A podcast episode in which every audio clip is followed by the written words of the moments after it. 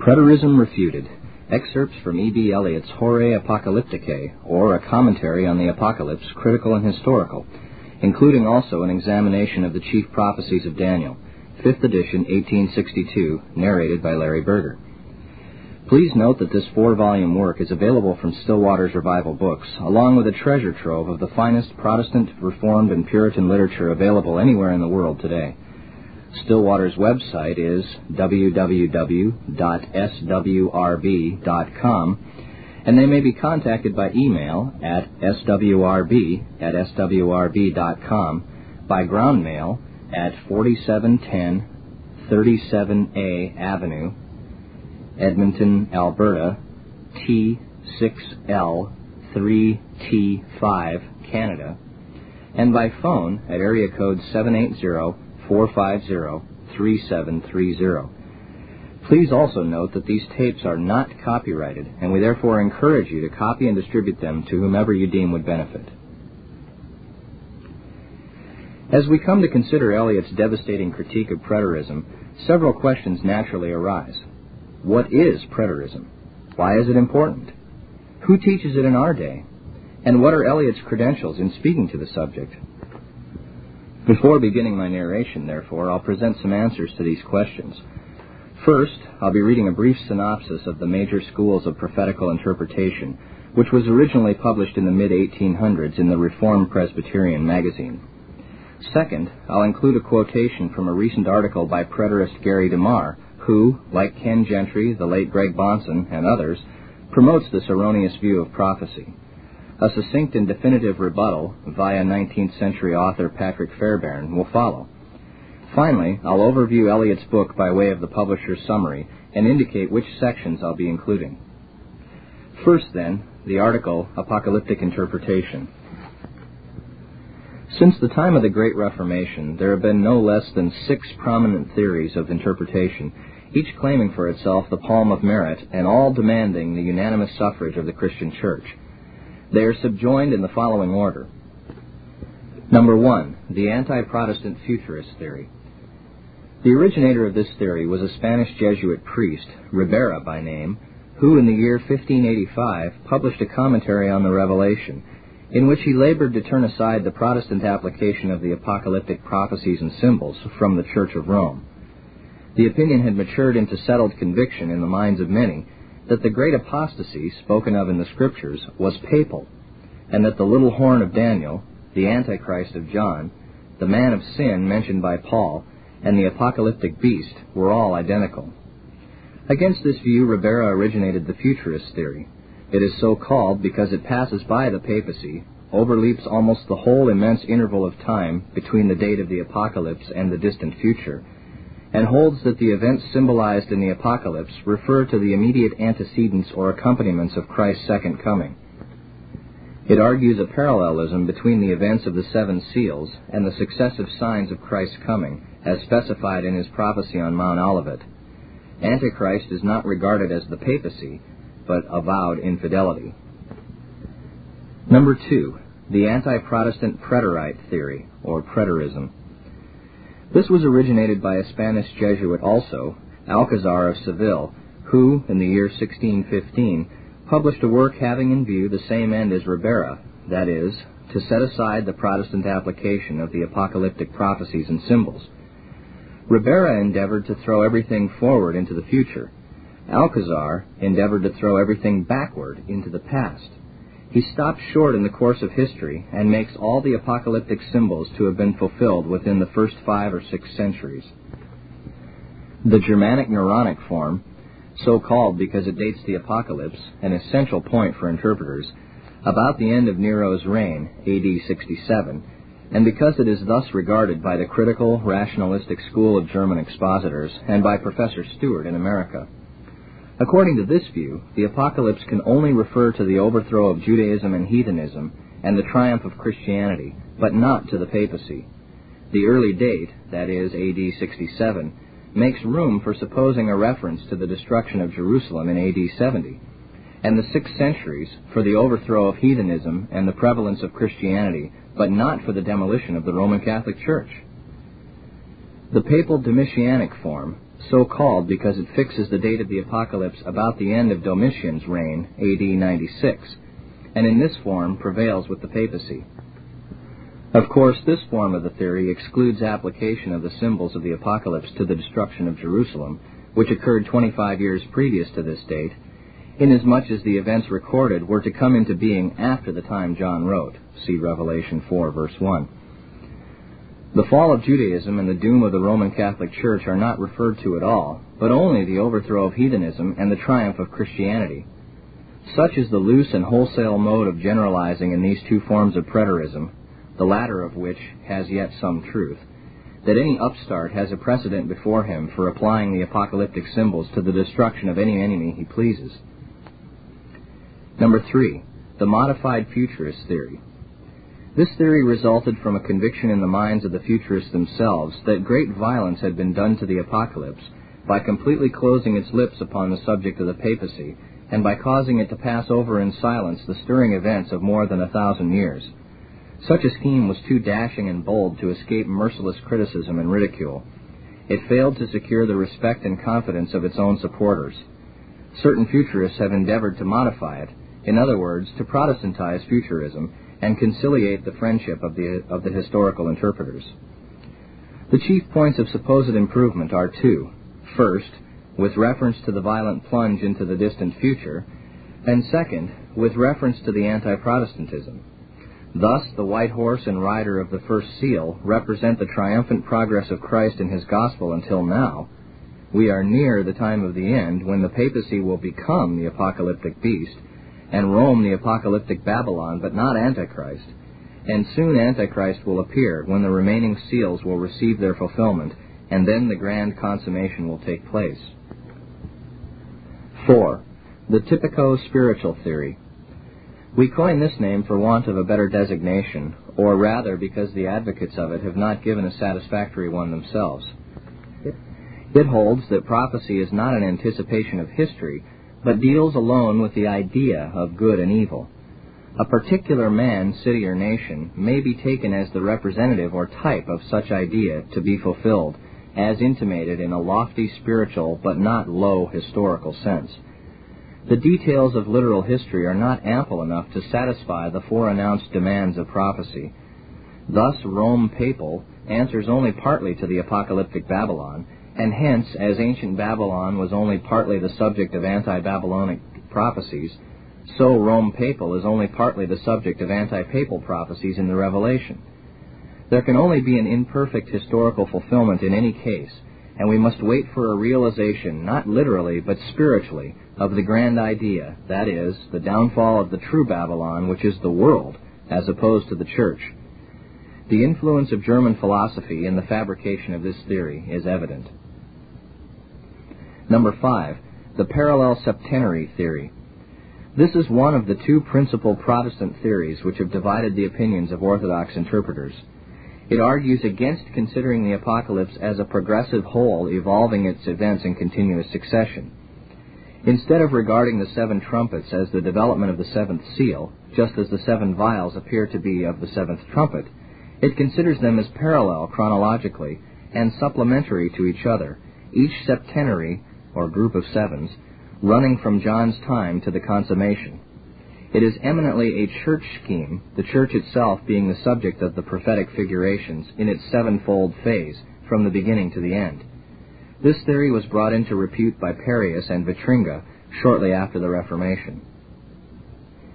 Number six, the continuous historical Protestant theory. This was the principal theory which attracted the attention of the most orthodox and enlightened expositors until the earliest part of this century. It looks upon prophecy as an actual anticipation of veritable history. It regards each seal as successor to the preceding in chronological order each trumpet and each vial in the same way, and, objecting to the previous theory, maintains that the septenary of trumpets are subsequent to the septenary of seals, and the septenary of vials subsequent to the septenary of trumpets. The exclusive church scheme is discarded, and the apocalypse is viewed as setting forth, in regular progression and detail, the chief secular and ecclesiastical events of the existing dispensation. An anti-papal solution is given to the symbols and predictions respecting the beast. It was the theory of the Waldenses, Wycliffites, and Hussites, and the great body of the reformers of the 16th century, German, Swiss, French, English, generally received it. It has been the view of the vast majority of Scottish Presbyterians. It was also the view of many prominent American divines, from Edwards to the 19th century Princeton theologians, the Alexanders, the Hodges, Miller, etc. It is preeminently the theory of the Reformation, and therefore has been violently opposed by Roman Catholics, Prelatists, rationalizing expositors, and other foes of Reformation principles. Next, we consider Gary DeMar's assertions and Patrick Fairbairn's rebuttal. And this is excerpted from the conclusion of DeMar's article in Biblical Worldview magazine, September 2000. And the name of the article is Who Wants to Be an Historian? Quote, while the Roman Catholic Church has serious doctrinal problems and a long history of persecution, it is not the biblical Antichrist.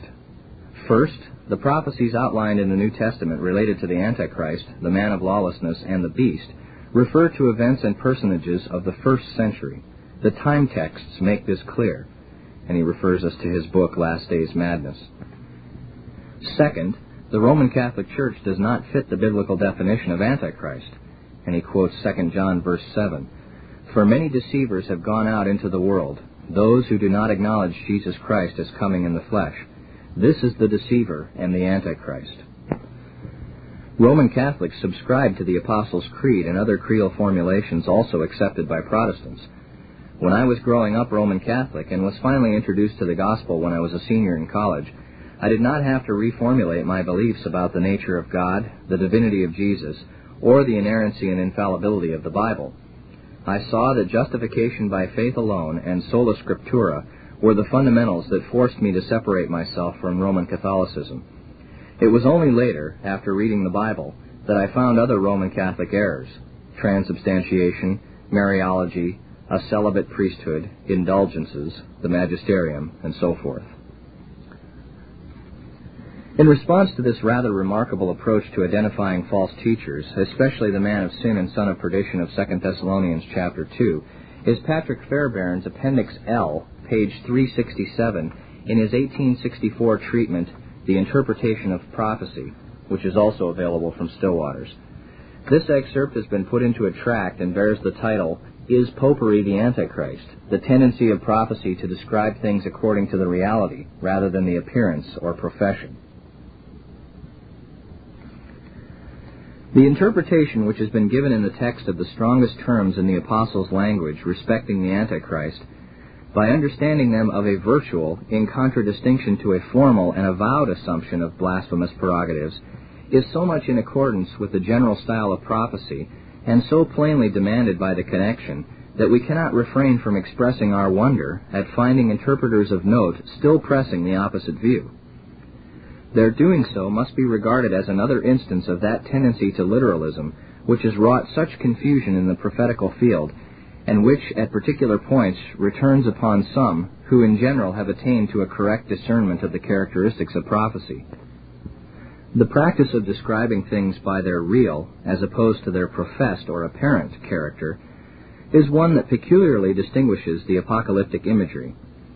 Thus, the worldly kingdoms, both in Daniel and the Revelation, are represented as beasts, not that they actually were, or gave themselves out to be such, but because they pursued a course which partook largely of the bestial nature.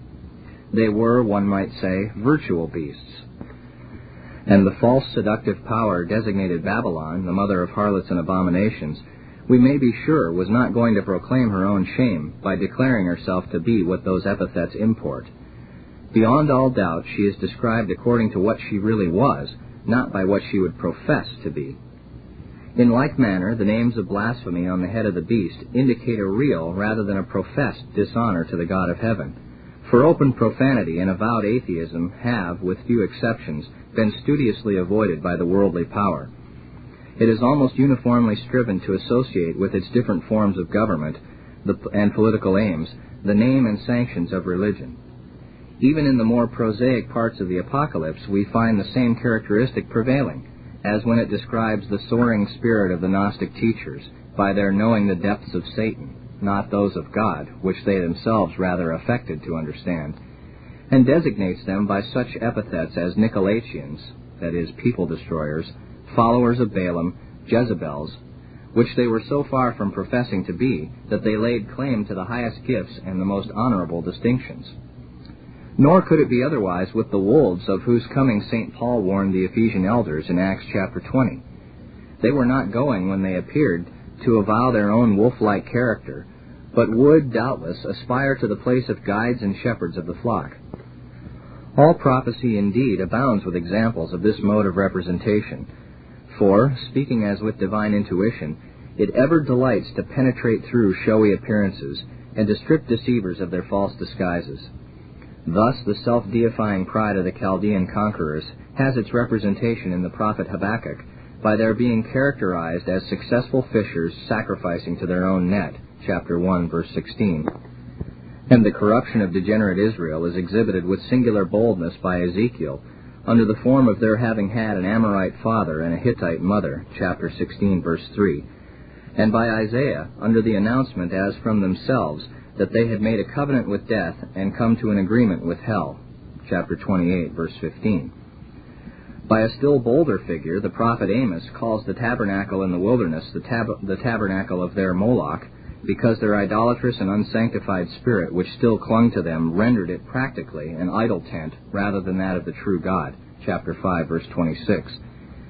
These and many similar representations are obviously designed to set before us the real state and character of the parties described, though entirely different from the outward profession and appearance. On any other principle, it were impossible to render much that is written in prophecy either intelligible in itself or consistent with the facts of history. The violation of this principle in regard to the passages which treat of the anti-Christian apostasy, by adhering to a mistaken literalism, is the more to be regretted, as it is doing with this portion of the prophetic scriptures what it has already done with those that have respect to the promised Messiah. It is altogether destroying in the hands of its abettors their apologetic value. As with the one class of predictions, Jewish rabbis find themselves backed by Christian literalists in denying the fulfillment of some of the clearest prophetic intimations in the history of Jesus of Nazareth, so Romish controversialists are sheltering themselves under the wing of Protestant interpreters of the same school in rebutting the application of the scriptural Antichrist to popery. Thus, in a small volume recently published on The End of the World, or the Second Coming of Our Lord and Savior Jesus Christ, by the very Reverend John Baptist Pagani, a very adroit use is made of the name of the late Mr. Faber. And astonishment is first expressed that any intelligent person could ever have thought of identifying the Pope of Rome with the Antichrist of Scripture, especially that this could be done in so enlightened a country as England, and then a passage from Mr. Faber's Calendar of Prophecy is quoted to show how a sensible Protestant writer exposes the absurdity of the idea. In the passage referred to, the argument is thrown into what is considered both by Mr. Faber and by his Catholic admirer a conclusive syllogism. I shall throw my argument, Mr. Faber says, into the form of a syllogism, and if any person be able to confute me, I shall be very ready to own myself mistaken. According to St. John, he who denies the Father and the Son this is the Antichrist.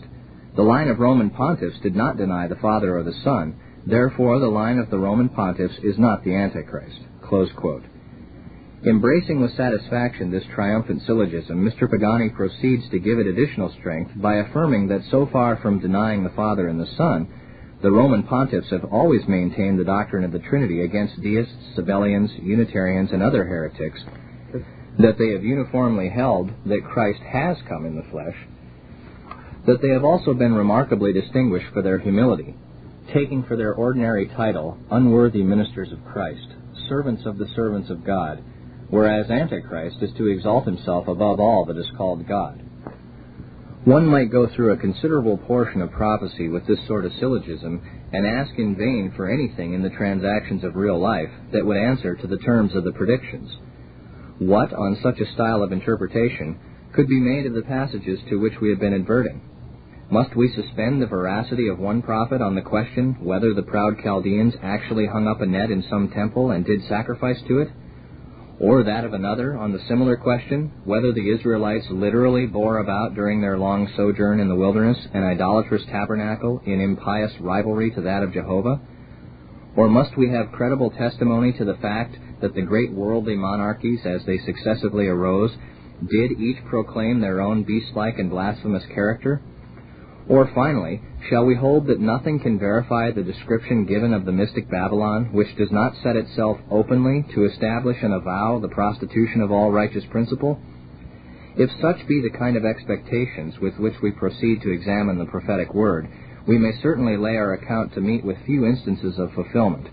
We know not where they are to be found in the past, and are afraid they shall be in vain looked for in the future.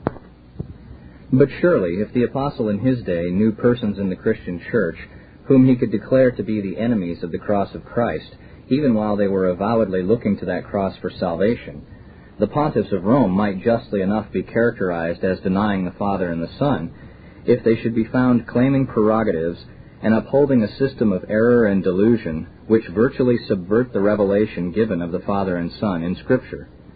Let it just be granted that in the descriptions of the collective Antichrist, the apostles had their eye on the realities, not on the mere appearances of things, no very extravagant postulate surely, then the proper syllogism will stand thus.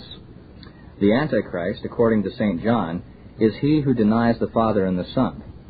But the line of the Roman pontiffs, by their own blasphemous assumptions and by their system of legalized falsehood and corruption, utterly opposed to the spirit and design of the gospel, have denied what is revealed of the Father and the Son. Therefore, the line of the Roman pontiffs is Antichrist. This we take to be a truer form of the syllogism than Mr. Faber's. But it, the syllogism, only meets one fallacy involved in the interpretation. There is another, that is, another fallacy, in its taking for granted that the representations in John's epistles are to be regarded as comprehensive of all that was to characterize the spirit and conduct of Antichrist. He merely points to one of the first forms and manifestations of the evil, that which took shape under the hands of the Gnostic teachers. By and by, this was to lead on to others, of which not less distinct intimation was given elsewhere in the New Testament writings. The anti Christian spirit was to assume different phases according to the peculiar influences of the time and the changing fortunes of the church. But they were all to have one thing in common under a profession of Christianity, there was to be something in doctrine or practice which, in effect, made void the Christian truth and life. This, in every form, was to be the characteristic of anti-Christianism as contradistinguished from atheism, heathenism, or undisguised worldliness. And hence, so far from expecting that the popes or any other embodiments of the Antichrist should formally assume what is predicted of this power, we would rather expect the reverse, we should expect a studious effort to disguise the truth of the case, though such a one as should only impose upon the ignorant or the corrupt. And precisely as the servant of servants, that is, the Pope, can in lordly arrogance place his foot upon the necks of princes and claim the ascendancy over all earthly power and authority, so under a boastful proclamation of the doctrine of the Trinity and the conversion of the cross into a magic charm, may there be found the most substantial denial of the Father and the Son. In a word, the question is not what popery pretends to be, but what it really is. With this alone we have to do in determining its relation to the prophetic delineations of Scripture. And when the subject is viewed in this light, he must be strangely blinded or unhappily biased who fails to perceive the striking correspondence between the one and the other. And now then, finally, the publisher's summary of Elliott's work, and then an outline of my narration. The title of the work is Horae Apocalypticae, or a commentary on the Apocalypse, critical and historical, including also an examination of the chief prophecies of Daniel. And this is the 1862 fifth edition by Edward Elliott. The title continues, illustrated by an apocalyptic chart and engravings from medals and other extant monuments of antiquity, with appendices containing, besides other matters, a sketch of the history of apocalyptic interpretation, critical reviews of the chief apocalyptic counter schemes and indices. This four volume set is respected by many as a scholarly work on eschatology. It will be especially valuable in our day as it absolutely destroys the Jesuit inspired preterist system by conclusively proving a late date for the writing of the book of Revelation. Elliott also demonstrates the impossibility of the futurist system, which, like preterism, was also concocted as a system by the Jesuits to counteract the classic Reformation eschatology called historicism.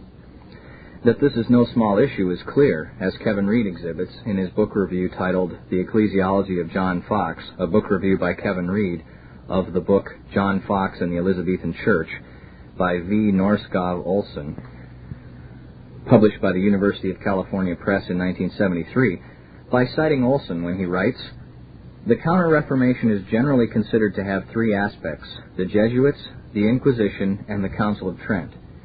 In view of the significance of the Protestant apocalyptic interpretation of history, which prophetically pinpointed step by step the events covering the whole Christian era from the beginning to the end, it seems justifiable to suggest a fourth aspect, namely the preteristic and futuristic interpretations launched by Catholic expositors as a counterattack. And that was from page 47 of Olsen's book. All the major reformers and all the major Reformation creeds and confessions adopted the historicist position, and it is this position that Elliott so skillfully defends.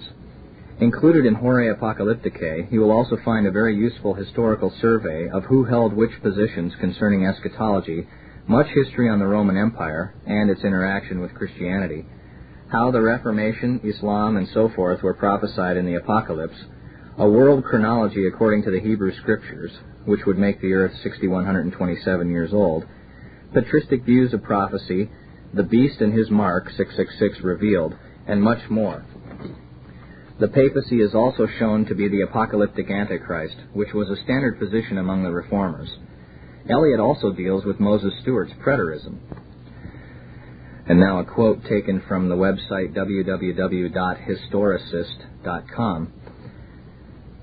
Furthermore, in 1878, Charles H. Spurgeon wrote the classic reference work commenting on commentaries. The Prince of Preachers surveyed over 1,400 commentaries on the books of the Bible, providing Bible students and pastors with a valuable guide for selecting books for their libraries. His comments are often as entertaining as they are helpful. Each book of the Bible forms a chapter in this work. Spurgeon provides pithy analysis and offers his recommendation of the best commentary and those to avoid. When he reaches the book of Revelation, his clear recommendation is E.B. Elliott's Horae Apocalypticae. He succinctly states that it was, quote, the standard work. It would surprise most Baptists today to realize that this most eminent Baptist preacher was himself an historicist, or continuist as he called it then. Elliott's work was the standard work in 1878 because the historicist interpretation was still the standard in Protestantism, and this work had gone through four editions and had established itself as the standard within the historicist school. Elliott had died three years earlier in 1875. And now some biographical information taken again from uh, www.historicist.com, and they are there quoting from the Prophetic Faith of Our Fathers by Leroy Froom. Edward Bishop Elliott, 1793 to 1875, scholarly prophetic expositor, received his education at Trinity College, Cambridge, graduating in 1816. After traveling in Italy and Greece, he was given the vicarage of Tuxford, Nottingham, in 1824, and later was made prebendary of Heytesbury, Wiltshire. In 1849, he became incumbent of St. Mark's Church, Brighton. A member of the evangelical school, he was an earnest promoter of missionary enterprise and an ardent advocate of premillennialism. Elliott was thoroughly equipped as a scholar and deeply and was deeply interested in prophecy, spending a lifetime in investigation and seeking to understand God's mind thereon. His Horae Apocalypticae, or Hours with the Apocalypse, or literally Time with the Apocalypse, is doubtless the most elaborate word ever produced on the Apocalypse. Begun in 1837, its 2,500 pages of often involved and overloaded text are buttressed by some 10,000 invaluable references to ancient and modern works bearing on the topics under discussion. Perhaps its most unique feature is the concluding sketch of the rise and spread of the Jesuit counter systems of interpretation that had made such inroads upon Protestantism. Holding unswervingly to the historical school of interpretation, Elliott gives the most complete exposure of these counter interpretations to be found. Sadly, one major warning needs to be given about this book. However valuable the contents are as a defense of historicism and the late date of the book of Revelation, the author adopted the premillennial heresy and thus marred an otherwise useful work when he promotes these views. The work itself is 2,611 pages with a 29 page index and is available in four volumes from Still Waters Revival Books. And now to outline my narration. As we've seen, the dating of the book of Revelation is of enormous importance to its interpretation. If it was written near the end of the first century, then obviously those who hold that much of its fulfillment took place in the fall of Jerusalem in AD 70, some 25 years before, are grossly mistaken. The first two excerpts, therefore, have to do with the date of its composition and discuss both internal, that is, within the Scripture itself, and external, that is, from extra biblical historical information, evidence. The third portion discusses the biblical interpretation of the prophesied time period during which Antichrist would reign, tyrannizing over the faithful church. This is expressed in Daniel and Revelation as time times and a half, 42 months, and 1260 days, all of which are not only equivalent in length but clearly refer to the same period. The question is, do these refer to a literal 1260 days, or are they applied metaphorically? This section from Elliott therefore demonstrates from Scripture, with additional historical evidence, the scriptural year-day principle, as seen, for instance, in Ezekiel 4, verses 4 through 6, and Numbers 14, verse 34. Again, interpreting this prophesied era using the scripturally requisite year-day principle eliminates and overthrows the preterist position. And I would note that I'll only be reading portions of that section. Finally, We'll read Elliott's examination and refutation of major points in the preterist system itself, wherein he demonstrates its irrecoverable inconsistencies and contradictions. Throughout these sections, I'll be omitting most of the footnotes as they tend to be technical and don't add to the narrative value. I would encourage the listener to purchase this set for himself for its full reference value from Still Waters Revival Books. It is my prayer that Elliott's treatment will not only inoculate the listener to the dangerous errors of the unscriptural, anti-reformational, Jesuitical preterist system, but will whet his appetite for a proper study of this marvelous part of God's Word, which promises blessing to all who hear and keep the words of this prophecy. We turn first to essay number two, which is in volume one of Horae Apocalypticae, and is entitled The Date of the Apocalypse. This is my second preliminary point of inquiry, and one on which also, I believe, the historical evidence will be found not only ready at hand, but conclusive. For the testimony of Irenaeus, Polycarp's disciple, let it be again remembered, who was himself the disciple of the Apostle John, is as expressed to the point in question as it is unexceptionable. Speaking of the name and number of the beast in the Apocalypse, he says that had this been a matter then to be made known, it would have been disclosed by him who saw the apocalypse, that is, John. Quote, For it, the apocalypse evidently, was seen no very long time ago, but almost in our age, towards the end of the reign of Domitian. The attempts that have been made to get rid of this testimony and force another meaning on Irenaeus' words by those whose apocalyptic theories made them wish to do so seem to me to have utterly failed. It is as clear a testimony on the point it relates to as there can be found to any other fact in any other historian. Nor is it unsupported by other testimony. First, Tertullian seems in no dubious manner to indicate this view of the apocalyptic date, for in his Apology, after specifying Nero's as the first imperial persecution, and this one by the sword, wherein, as he elsewhere says, Paul and Peter suffered, no mention being made of John, he proceeds to notice Domitian's as the next persecution, and this is one in which Christians suffered by banishment, the well-known punishment inflicted on St. John. It is evident that Eusebius thus understands Tertullian, I mean as alluding to St. John's banishment as the act of Domitian. Next, Clement of Alexandria indirectly, but I think clearly, confirms the statement.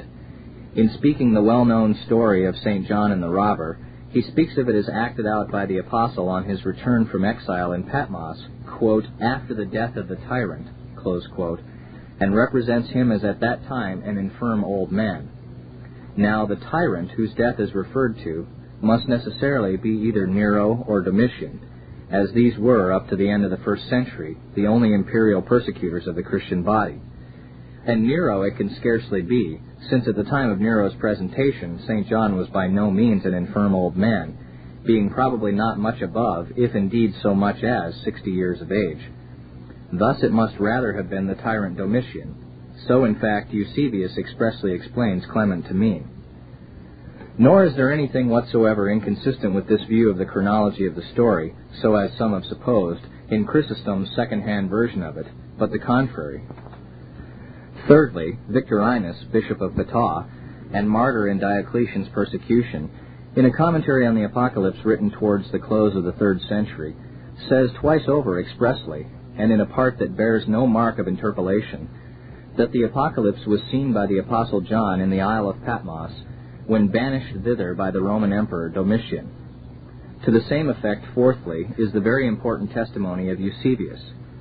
For though doubting about the author of the apocalyptic book, and in these doubts we see exemplified the free exercise of his independent judgment, yet on the date of St. John's banishment to Patmos, he distinctly intimates more than once his agreement with the tradition of the ancients, that it referred to Domitian's persecution, and indeed implies, as is perfectly evident, that he knew of no other tradition whatsoever as to the time of St. John's banishment to Patmos.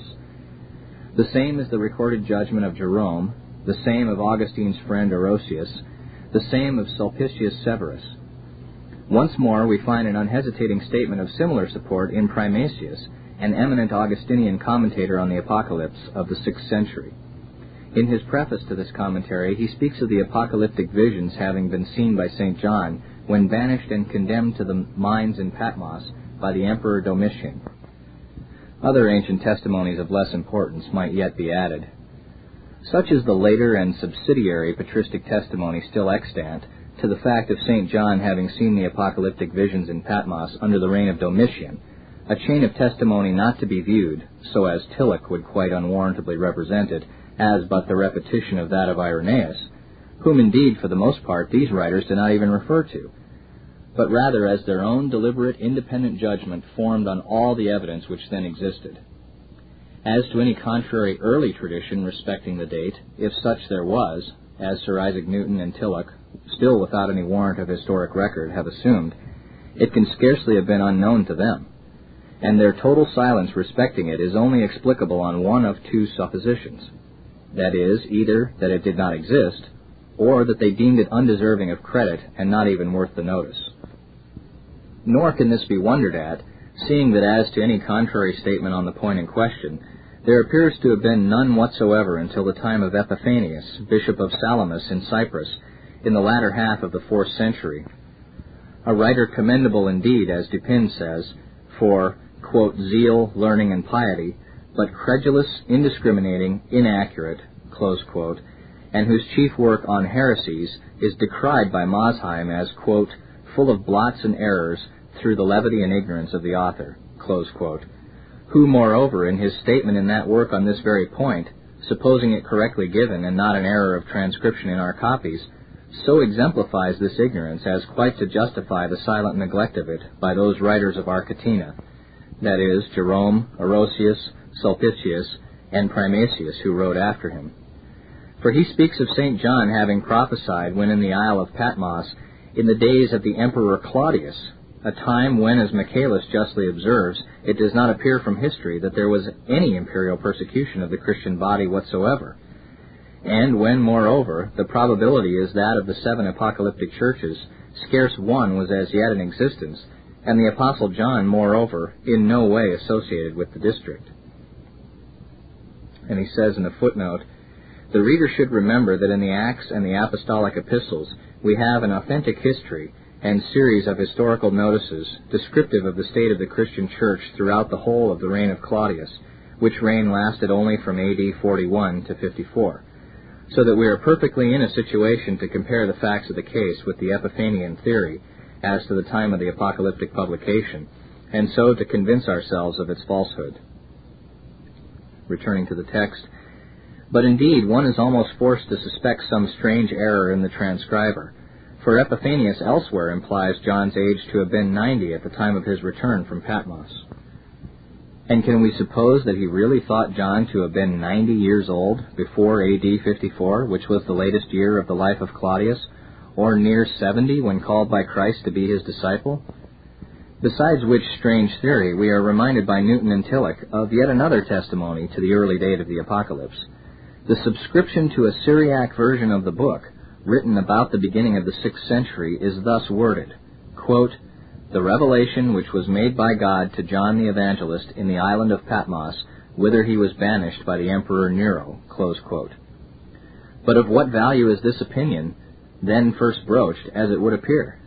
Or again, of what that of the commentator Arethas, promulgated still two or three centuries later to the effect that the Apocalypse was written before the destruction of Jerusalem, an opinion contradicted indeed elsewhere in the body of his work by himself. Alike the one and the other slept unnoticed for centuries, and if waked up by critics of a more modern age, it has only been, as Michaelis we have seen confesses, from the supposed necessity of such dates in order to any possible explanation of the apocalyptic prophecies.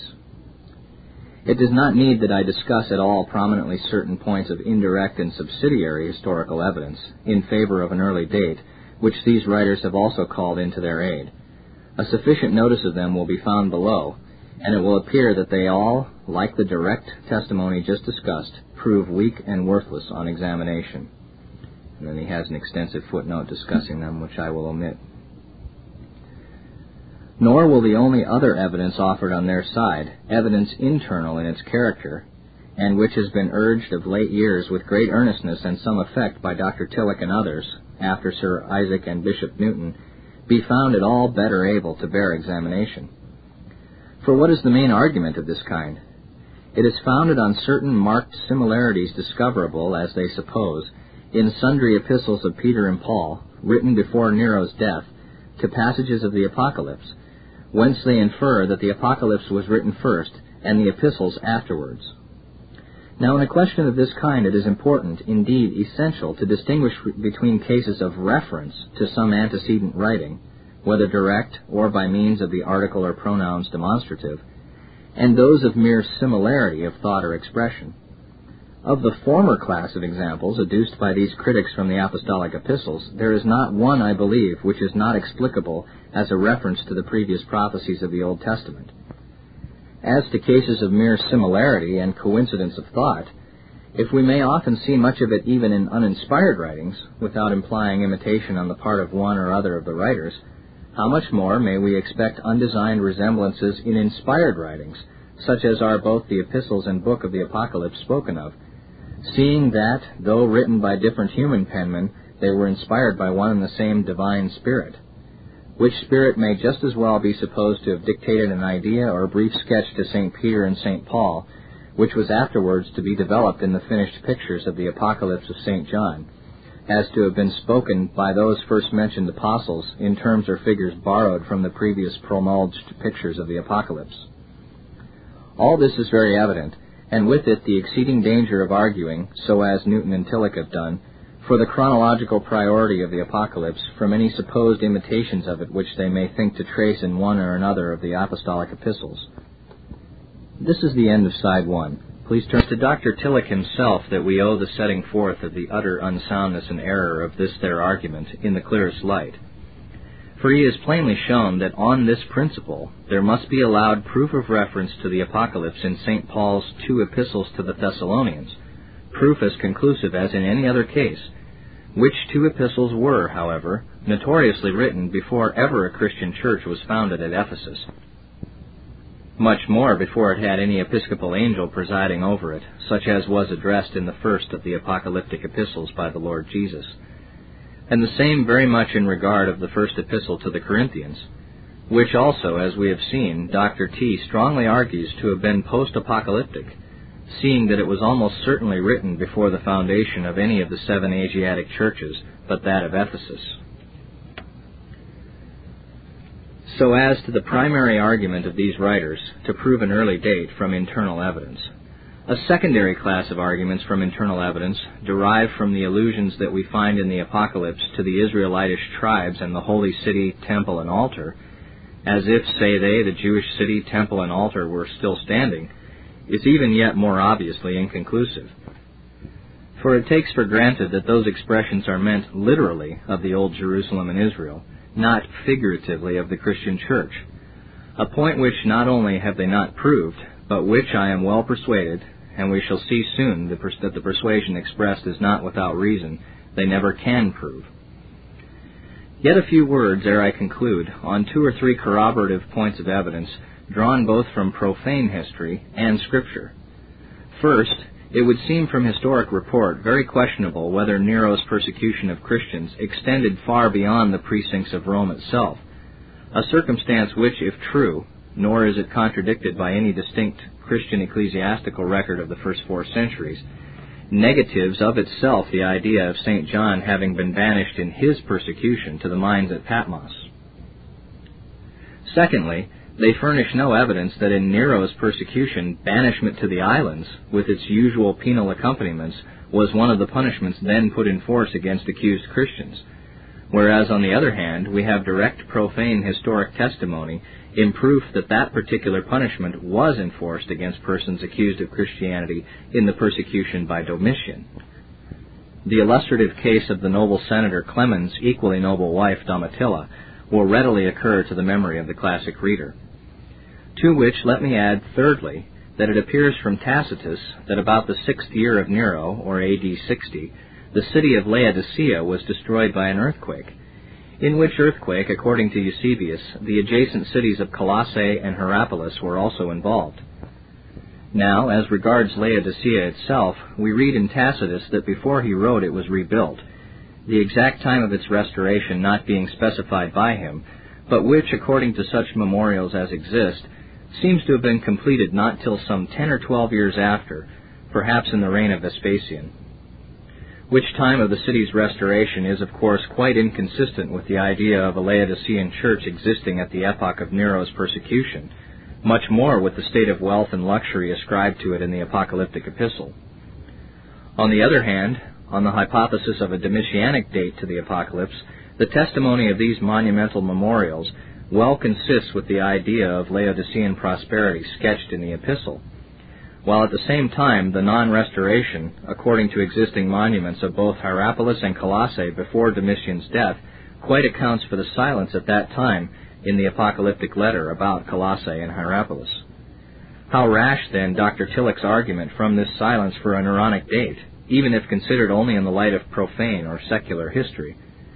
How much more rash when considered also in the light of the adverse evidence derivable from the Scriptures themselves in which scriptures, not to revert to what has been argued from other of St. Paul's epistles, we have in fine his second to Timothy, then Bishop of Ephesus, written, according to the most probable and generally received opinion, just before his death under the Neronic persecution, and which gives not a hint of the Apostle John's being even then established in that neighborhood or expected, or of any such new churches having been formed there as are addressed in five out of the seven letters to the Asiatic churches.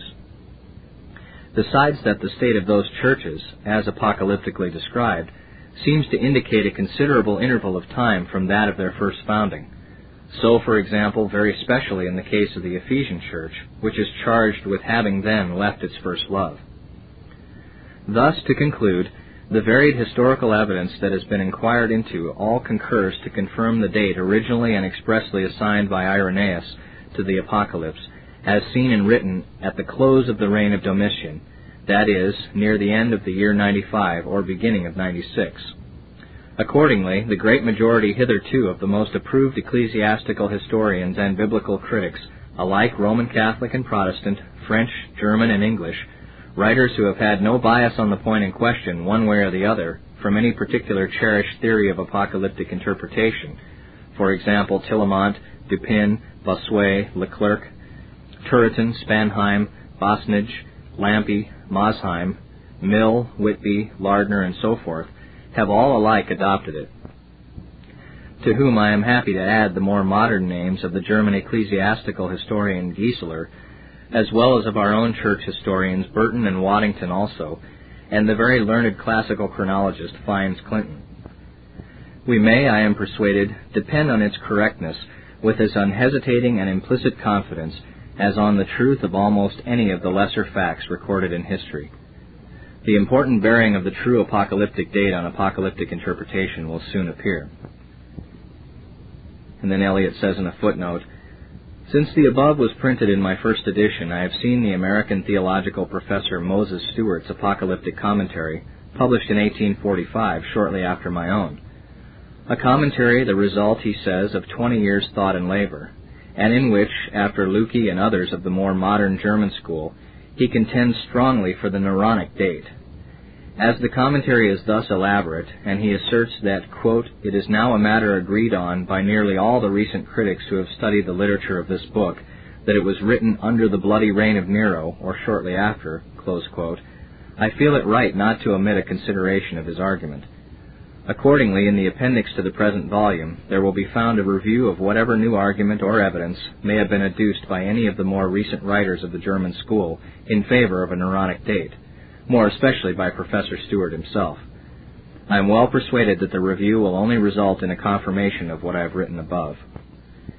And it's to that review that we now turn in Appendix Number 1 to Volume 1, entitled Notice of the arguments of Professors Lücke and Moses Stuart for the Galbaic or Neronic date of the Apocalypse. Subsequently to the printing of the greater part of my second edition, Professor Moses Stuart's apocalyptic commentary came into my hands, the result, it is said, of some twenty years' thought and labor, and, after the publication of that edition, the Einleitung to a commentary there promised by Professor Lücke. And I have carefully looked into both the one and the other to see by what new evidence or argument they might seek to justify the Neronic date, on which in fact their systems are alike mainly based. The argument occupies in Moses Stuart from pages 263 to 284 of his first volume, in Lücke the sections 29 and 44 beginning at pages 245 and 403 respectively. The greater part of the ground I have already gone over, but there are some points new. And, as the subject is so important, the advocates on the side I oppose so well known for ability and learning, their assertion of the correctness of their view so dogmatic and positive, and moreover a movement of mind among some of the more literary in this country, especially of the dissenting body, has been lately manifested in unison with the German and American professors, I think it right to put the reader in full possession of their arguments and evidence, of Professor Stuart's more particularly, as having written latest, and perused and made use of Lücke. Their argument embraces, of course, both the external evidence, that of historical testimony, and the internal. Let me notice what seems noticeable in it upon either head. Roman numeral 1. Professor Lücke's and Stuart's external or historical evidence. Number 1. And here, in his opening summary, Professor Stuart admits distinctly in the first instance the futility of the attempts that have been made to get rid of Irenaeus' famous testimony asserting the Domitianic date by supplying another nominative case instead of apocalypsis to the verb eorothe, so as I have stated at page 33 above, whether iones on Wettstein's principle or onama on Knittel's and Storr's or the beast on that of the Latin translator, an admission in which Lücke preceded him. And really, the true construction with apocalypsis is so palpable that one is astonished at this time of day to find any respectable writer so bewildering himself as to attempt the revival of the absurdities that Professor Stuart thus rejects. Also, he here admits, though afterwards we shall see recalling or modifying that admission, as probably to be construed the same way with Irenaeus' testimony, that of Clemens Alexandrinus, and that of Tertullian given by me at pages 33 and 34 above. Fairly observing that Eusebius and Jerome, at least, distinctly so understood and represented the testimony of those early fathers. Nor does Lücke materially differ from him. Further, he adds, on the same Domitianic side, the direct testimonies of Victorinus, Eusebius, Jerome, Sulpicius Severus, Augustine's friend Orosius, and that of the author of a Greek work on the Twelve Apostles, vulgarly ascribed to Hippolytus, to which, let me observe, we may probably add that of Gregory Nyssen. Against all which weighty and strong evidence, what has he to oppose? Excepting a dubious passage from Origen, of which as most important I deem it best to take notice by itself afterwards, and an anonymous Latin treatise, supposed to be of the date 196, and acknowledged by him to be nearly worthless, there is nothing more than the old names of Epiphanius, the Syriac version's title page, Andreas, Arethas, and Theophylact, that is, of Epiphanius advocating a Claudian date, not a Neronic, and exposing in it withal, as I have shown, his own self-contradiction and absurdity, of the Syriac version, against the generally admitted lateness of which as being the Philoxenian of about AD 500, Professor Stuart has only to state that this is, quote, somewhat doubtful, close quote, and, quote, that it would rather seem that there was a Syriac version of the Apocalypse earlier than the Philoxenian, because Ephraim Syrus of the 5th century often appealed to the Apocalypse and, quote, is generally supposed not to have understood Greek, quote, an hypothesis on an hypothesis, of Andreas of the 6th century, from whose statement that there were some who applied the Apocalypse or Revelation 6:12, though he himself did not, to Titus' destruction of Jerusalem, our American professor argues that, quote, they of course believed that the Apocalypse was composed before that event, whereas since Andreas also states that there were expositors who explained the successive seals of Christ's birth, baptism, ministry, and burial, he might equally well argue that those expositors believed the Apocalypse to have been composed before Christ's birth.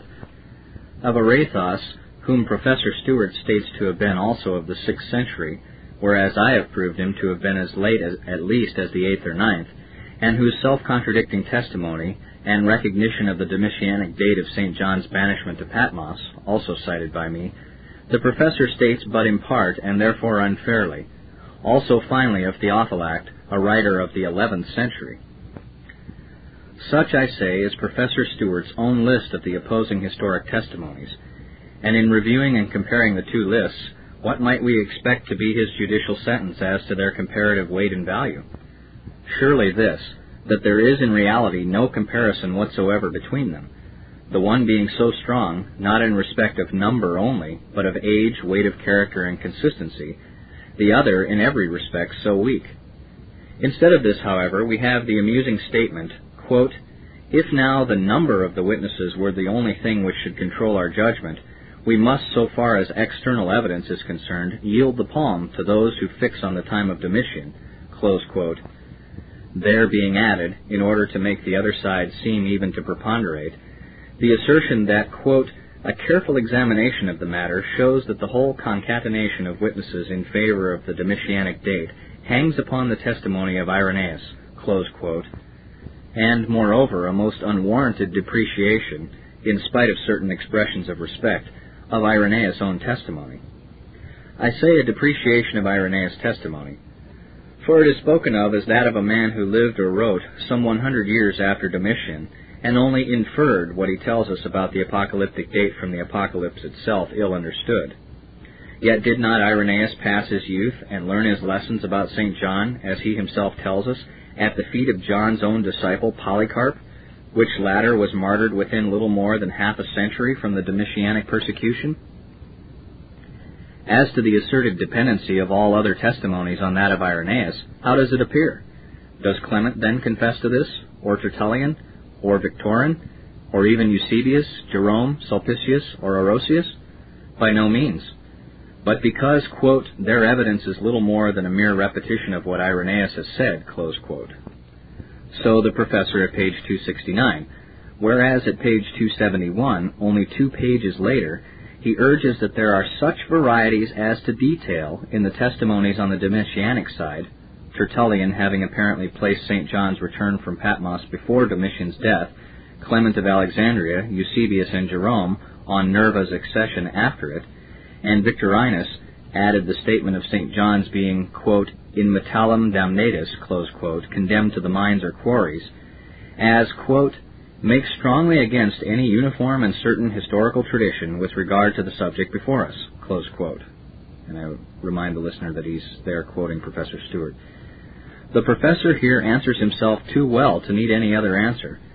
But I cannot pass from the argument without observing that there seems to me to be, somewhat as in the case of the evangelists, just enough variety to mark interdependence in the testimony, nothing of such variety as to affect its truth. Number two. But now comes the testimony of Origen, one which, from the importance attached to it alike by Lücke, Stuart, and others of the same school, and also as having not at all noticed it in my own sketch of evidence, I have thought best, like Professor Stuart himself, to reserve for separate consideration. The passage is as follows quote, But the king of the Romans, as tradition teaches, condemned John, who bore testimony for the word of truth, to the Isle of Patmos. And John informs us respecting his own testimony, or martyrdom, not stating who condemned him, saying in the Apocalypse these things I, John your brother, and so forth, was in the island that is called Patmos for the word of God. And he seems to have seen the Apocalypse in that island. I subjoin the original with the immediately preceding context, which he does in Greek in a footnote. On this passage, Professor Stuart and his followers thus argue. Origen could not but know Irenaeus' declaration as to Domitian having been the king that banished John. Yet knowing this, he refers not to it as decisive, nor to, to tradition as according with it, and even says that John himself has not decided the question who the king was that banished him, thereby evidently showing that in his judgment the thing was doubtful, and not to be decided in any way that Origen knew. A fact most important, considering that, quote, Origen was the greatest critical scholar of the first three centuries, close quote. That's according to Moses Stuart, page 272. Now there is just one little question which an intelligent and reflective reader would wish to put before acquiescing in this view of the passage itself and of Origen's meaning in it. Does it occur in a discussion like our own on the subject of the date of the apocalypse, or in any critical sifting of the evidence about it, such as might lead to a decision on the side of the one Roman king or the other, as the actual banisher, Nero or Domitian? To which question the simple answer is nothing of the kind. Origen had been speaking of Christ saying to the two sons of Zebedee, James and John, that they should drink of his cup and be baptized with the baptism he was baptized with. And after an argument of some length to show that by this baptism Christ meant not the baptism in water, but that of martyrdom or suffering, he adds that, if this be admitted as the sense of the phrase, then Christ's saying may be shown to have had fulfillment in respect of either of the two sons of Zebedee. For, adds he, quote, Herod indeed, the Jewish king, killed James with the sword, but the Roman king, as the tradition reports, exiled John to Patmos, who himself tells us the fact, though not mentioning who it was that condemned him, saying, I was in the isle that is called Patmos for the word of God, and so forth. The context shows clearly enough, as it seems to me, that the point of Origen's allusion to what St. John had omitted specifying was its being a Roman, not, as in his brother James' case, a Jewish king, that was the author of his suffering. Had Origen wished violently to deviate from his whole subject, so as darkly to refer to a disputed chronological point, would he not, instead of ha de Romaion Basileus, have rather said Romaion de Basileus tis? The passage is surely, on the face of the thing, utterly worthless for the purpose of which it has been adduced. Indeed, insofar as it goes, it is in favor of the Domitianic date, not the Neronic. For Origen says in the singular, quote, as the tradition reports to us, not in the plural, quote, as two or more varying traditions report, So that he would seem to have known of but one tradition, just like Eusebius seventy or eighty years afterwards, and that, by necessary inference, the tradition of Irenaeus, as he could not be ignorant of it. In corroboration of which view I may add that Victorinus, who so decidedly and unhesitatingly refers John's banishment to Domitian, and was apparently quite unaware of any doubt or variance of opinion on the matter, is expressly said by Jerome to have been a careful student of Origen. Third comes Professor Stuart's addendum on the external evidence for the Neronic date, written after receiving Guericke's uh, adhesion to that view and which in part reverts to the old previously disputed evidence, in part reports a certain new light professed to be thrown on the subject by Guericke. As to the old, he says that he inclines to think on reconsideration that both Clement's testimony and Tertullian's may be regarded as favoring the Neronic rather than the Domitianic date. The first, because John could hardly at the age of 95 have been supposed to travel on horse or on foot, as Clement relates after the young prodigal referring here to the account of John and the thief.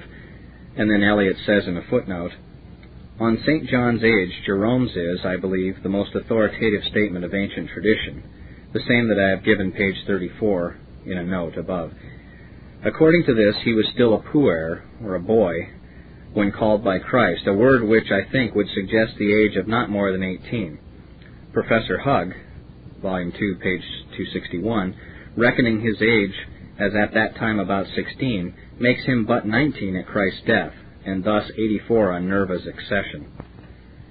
And then Elliott says back again in the text, But is it not John's great age at the time one essential point in Clement's story? The second, because it rather seems to him that Tertullian meant to note a synchronism of suffering in Paul, Peter, and John, though indeed he does not say anything of the kind. To this I deem no further answer necessary beyond what has already been given by me. And then he says again in a footnote, referring us to pages 40 and 41 above. In order to do away with the argument from Tertullian's noting John's banishment as a punishment inflicted on St. John, and the known fact that Domitian so punished Christians as well as others, Professor Stuart says, page 281, quote, Doubtless banishment of Christians took place under both, close quote, that is, under Nero as well as Domitian. But he gives no authority to prove this, and I believe can give none. See my observations at page 44. It is an assumption on the part of the professor just as gratuitous as that other assumption so necessary to, to his theory, that Nero's persecution of Christians extended beyond Rome into all the provinces of the empire. Returning to the text. But the new point is a curious one and deserves notice. Guericke has discovered that Irenaeus' own evidence is for Nero, not Domitian. How so? It is thus. Irenaeus says that, quote, the apocalypse was seen almost in our generation, pros ta tele tes Domitianu arches, Close quote. Now, argues the German critic, first, if Domitianu were a noun and proper name, it ought to have the article tu before it. Tes tu Domitianu arches. And as this is wanting, it must be taken adjectively. Which being so, then secondly, in accordance with the law of Greek grammatical formations, it must be regarded as derived from the name Domitius, not Domitian for the adjective form from Domitian would be Domitianikos. Hence, Domitius Nero must be the emperor referred to, Domitius having been Nero's praenomen. Such is Guericke's discovery and argument. No wonder Professor Stuart is much struck with it. Says he, quote, The conjecture is very ingenious, or if we must rank it higher, the criticism is acute and discriminating. The usual fact is, as Guericke states, that nouns ending in nos form adjectives in ikos. If he is right in his criticism on the word Domitianu, the past opinions in respect to it present one of the most singular cases of long continued and oft repeated philological error which has ever come to my knowledge.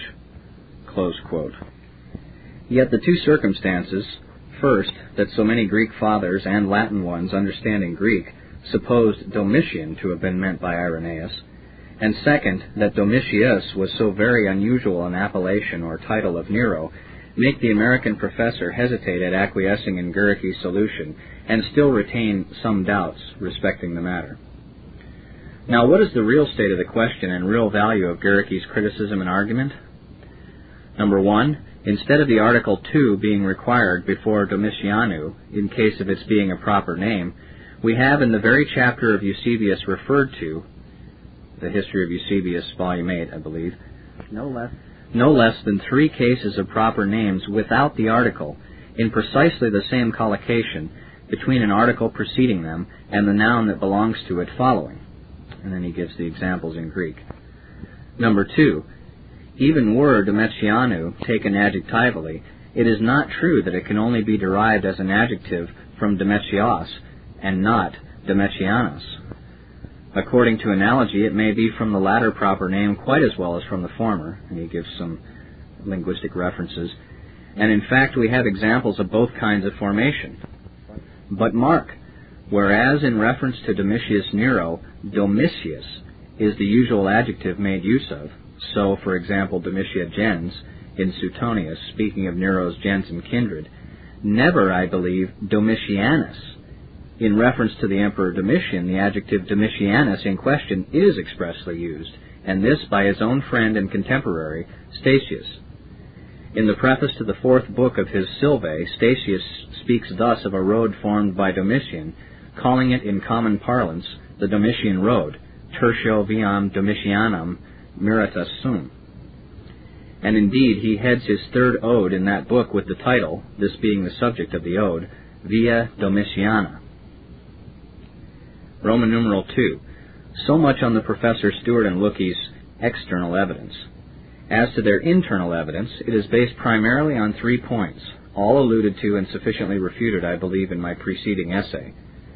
First, there is urged the fact of St. John's Gospel being written in better Greek, the Apocalypse more Hebraic, as well with more of fire and spirit, a fact accounted for quite otherwise, as I have shown in my note, page 5 above, and on which see also the, to the same effect Professor Hug, volume 2, page 675.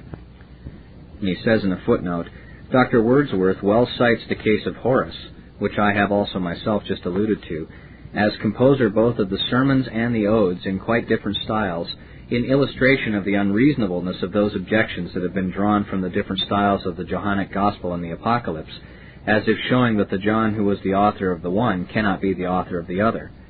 The same illustration may be applied in proof that the greater fire of one composition of an author does not prove it to be the composition of a younger age, the more prosaic style that of an older age. Horace's Sermones were productions of a comparatively young age, many of his most spirited odes of an older. Back to the text. Second, they argue that Jerusalem must have been standing when the Apocalypse was written, because of sealed ones out of the tribes of Israel being noted in the Apocalypse chapter 7, and the temple measured, and city where our Lord was crucified spoken of in Apocalypse chapter 11. An argument this which, taking for granted as it does the literal meaning of the designation Israel and the temple symbol and so forth, is one of the most extraordinary cases of the petitio principii that I have ever met with, especially considering their recognition of the seven candlesticks in a temple like the Jewish at the opening of the Apocalypse as symbols of Christian churches, and of the twelve tribes of Israel in the New Jerusalem at the end of the Apocalypse as meant of the spiritual Israel or Christian church. Third, they note the circumstance of five Roman emperors having fallen, reckoned from Julius Caesar, says Stuart, from Augustus, says Lücke, and the sixth reigning at the time of the apocalypse, according to the angel's statement in Apocalypse chapter 17, whether Nero or else Galba. Which last argument also takes for granted what needs to be proved, that the beast's heads mean single emperors, contrary to the analogy of Daniel chapter 7 verse 6 and chapter 8 verse 22.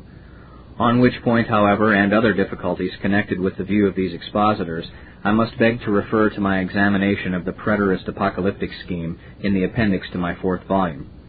They are difficulties, I believe, which the preterists can never get over. Fourthly, there is referred to by them that point of internal evidence arising out of comparison of the apocalyptic representation of the state of the Asiatic churches and the Pauline, on which I have cursorily touched in my primary essay on the date but on which the arguments of these expositors of the German school make a few additional remarks desirable. It is fully admitted by them that the difference of the apocalyptic picture and the Pauline, in respect both of the number of the Christian churches in proconsular Asia, of the state of the two older churches of Ephesus and Laodicea, the only two out of the seven that occur alike in both the two sketches, and of the governing apostle or bishop, in the one case Paul and Timothy, in the other St. John, that these differences are so marked as to require the supposition of a certain not inconsiderable interval of time to account for it. But, says Stuart, quote, some seven or eight years probably had intervened between Paul's letter to the church of Ephesus and the epistle of St. John, an interval which Lücke's hypothesis of the apocalypse having been written under Galba rather than Nero would increase to eight or nine years, and that this interval is quite sufficient to account for the changes. Now I must beg the reader here to observe the strange omission made by these writers, as if the epistles to the Ephesians, Colossians, and Philemon were the only Pauline documents extant to compare with the apocalyptic. We have also for comparison St. Paul's two epistles to Timothy, Bishop of Ephesus, and more especially the second epistle, one written, as may be inferred from almost decisive internal evidence, during a second imprisonment of St. Paul at Rome, very shortly before his martyrdom an event assigned by Lücke himself to the year 68, the last of Nero. Thus the time of the epistle must be considered as almost touching, certainly scarce more than a year or two years prior to the date assigned by Stuart or even Lücke to the apocalypse. And consequently, were their theory of the apocalyptic date correct, we might expect the hints that we find in this epistle of Paul to Timothy about the state of things in the Asiatic churches to correspond in considerable measure with the apocalyptic picturings. But is it so? Surely rather the contrary. Not a hint do we find in it of any such large accession and combination of Christian churches in Asia as the Apocalypse tells of. Not a hint as to persecution, persecution that might probably be unto death, having reached or threatened the churches there. Not a hint as to the beloved disciple St. John's arrival or expected arrival in Ephesus to supersede Timothy in the chief superintendence of the Asiatic churches and be ready to bear the brunt of the storm coming upon them. And then Elliott encourages us in a footnote I beg my readers to run their eye through St. Paul's second epistle to Timothy with this particular point in view. There is on the face of the documents a marked chronological interval between the times of the writing of the one and of the other. Precisely such an interval as that of the thirty years between the Neronic persecution, under which Paul suffered, and the Domitianic, under which, according to Irenaeus, St. John saw the apocalypse in Patmos. Fifthly and finally, let me advert to Lücke's chronological argument from comparison of the apocalyptic report as to the then state of the Laodicean church with the fact of the Laodicean earthquake in the sixth year of Nero, ending October 13, AD 60, as dated by Tacitus. The subject is one that I have noticed cursorily in my primary essay on the date, but it may be well to supplement the argument as there stated. Lücke's reasoning on this head is directed not against the Domitianic theory of date, but against theories which would date the apocalypse at any considerable time before Galba. Could it have been said to the Laodicean Christians, he argues, quote, Thou sayest, I am rich and increased with goods, and have need of nothing, quote, until several years had elapsed after the earthquake, and given its inhabitants time to recover from its effects? And, so far, his argument seems fair and unanswerable. I observe that Professor Stuart, who advocates a Neronic date before Galba, though he had Lücke's essay in his hands, yet entirely omits adverting to this point. But while valid against Stuart's Neronic date, is not the argument valid against Lücke's own Galbaic date also? Against which date, only suggested apparently in order to get this somewhat longer interval, there lies the grave additional objection that no historic evidence points to it as a time of persecution of Christians. Besides which apply now, what I before omitted, the internal evidence bearing on this point, which may be drawn from St. Paul's epistle to the Colossian church, and that to the individual Colossian Philemon. It is all but universally admitted, and not without good reason, that these two epistles were written and dispatched by St. Paul from Rome during his first imprisonment there. To fix their precise date is difficult. In our larger Bibles it is given as AD 64, but this seems clearly too late. The best critics, as Whitby, Macknight, Lardner, and so forth, give the date AD 61 or 62, quite irrespective, however, of the fact of the earthquake we speak of, which somewhat remarkably they altogether overlook. For my own part, I incline to assign them to the autumn of the year 60, in order to make the date consistent with Tacitus' date of the Laodicean earthquake, as in Nero's sixth year, ending, as I said, October 13, AD 60. For, of course, the circumstance of St. Paul's writing to the Colossians and sending messages to or respecting the Christians of Laodicea, as also of Hierapolis, shows that those cities were all three then in existence, and that no such tremendous catastrophe as that of an overthrow by an earthquake had just immediately before that time befallen any one of the three cities. At the same time, as the autumn of 60 seems full early for the date of the two epistles spoken of, a doubt may not unnaturally suggest itself to many as to the accuracy of Tacitus' date, and a preference be given to that of Eusebius, who, alluding doubtless to the same earthquake, assigns it to the tenth year of Nero, four years later. With which date, let me observe, the medallic and historical evidence referred to in my essay suits just as well as with that of Tacitus. Then, if so, in Lücke's own express judgment, the interval between this Laodicean earthquake in AD 64 and his presumed apocalyptic date under Galba in the last half of 69 will be too small to consist with the apocalyptic picture of Laodicea's then flourishing state of worldly ease and opulence, an inconsistency still greater, of course, in the case of Professor Stuart's somewhat earlier Neronic date. As to the time of Colossae's restoration, it may be remembered that the negative medallic evidence mentioned in my essay militates against its having occurred till a long time after. Pliny, indeed, in his NH, volume 41, written probably under Vespasian, cursorily mentions Colossae with eight others as among the most famous towns of Phrygia. But writing from books apparently, see his B, volume 3, chapter 1, rather than from personal knowledge of the locality, he may probably have repeated in this some earlier account about the towns of Phrygia, written before the catastrophe of the earthquake. On the other hand, in the copious and particular enumeration of all the cities in that neighborhood, then standing, by Ptolemy, the learned geographer of the times of Hadrian and Antoninus Pius, the name of Colossae appears not. A fact this quite accounting for the omission of Colossae in the apocalyptic epistles to the seven churches.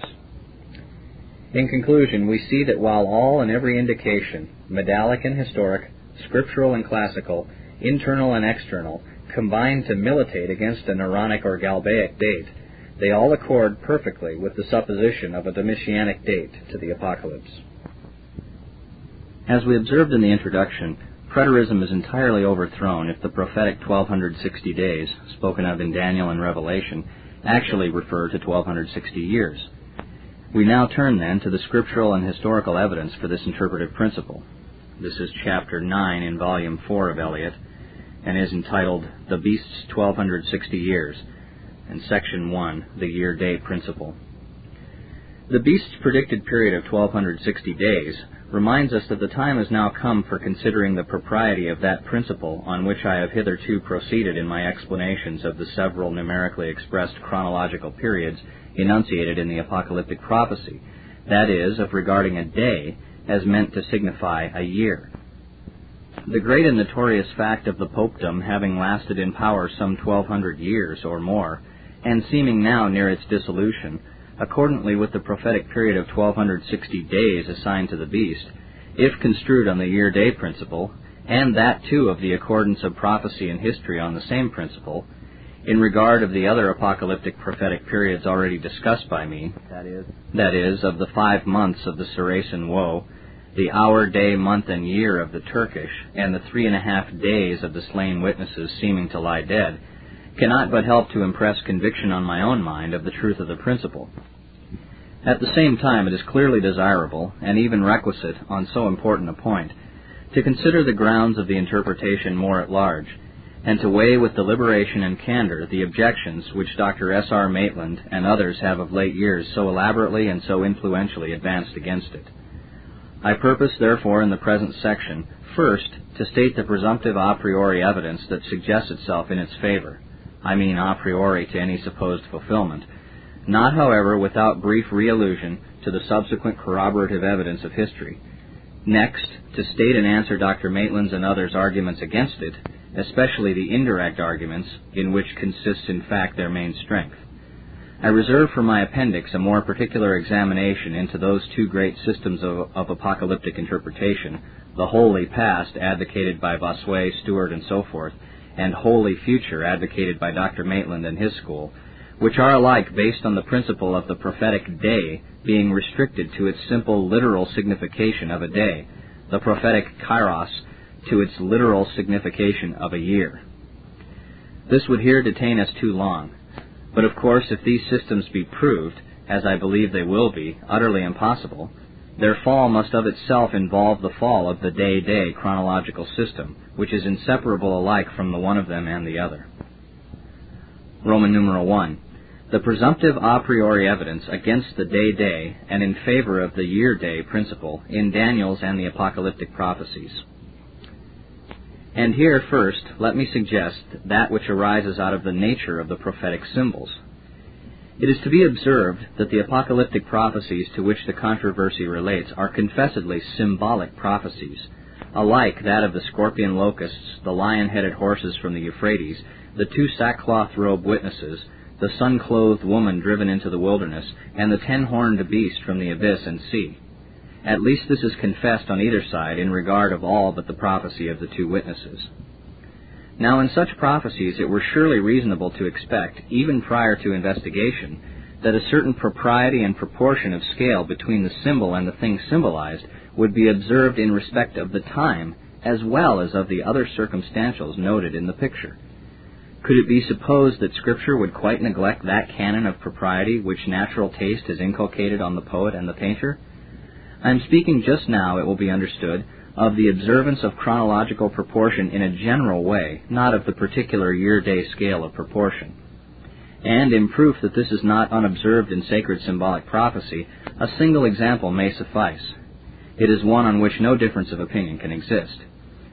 In the 16th chapter of Ezekiel, the Jewish nation being symbolized under the figure of a woman, the youthful period of the nation is represented under the type of that woman's youthful age and time of growth to womanhood, that is, a period of some 400 years and more from Isaac's birth to Israel's entering into covenant with God at Sinai, under that of some 15 or 20. This is the end of tape one of Preterism Refuted, excerpts from E.B. Elliott's Horae Apocalypticae, or a commentary on the Apocalypse, Please note that this four volume work is available from Still Waters Revival Books at www.swrb.com or by email at swrb at swrb.com or by phone at 780-450-3730. And again, please note that these tapes are not copyrighted, and we therefore encourage you to copy and distribute them to whomever you deem would benefit.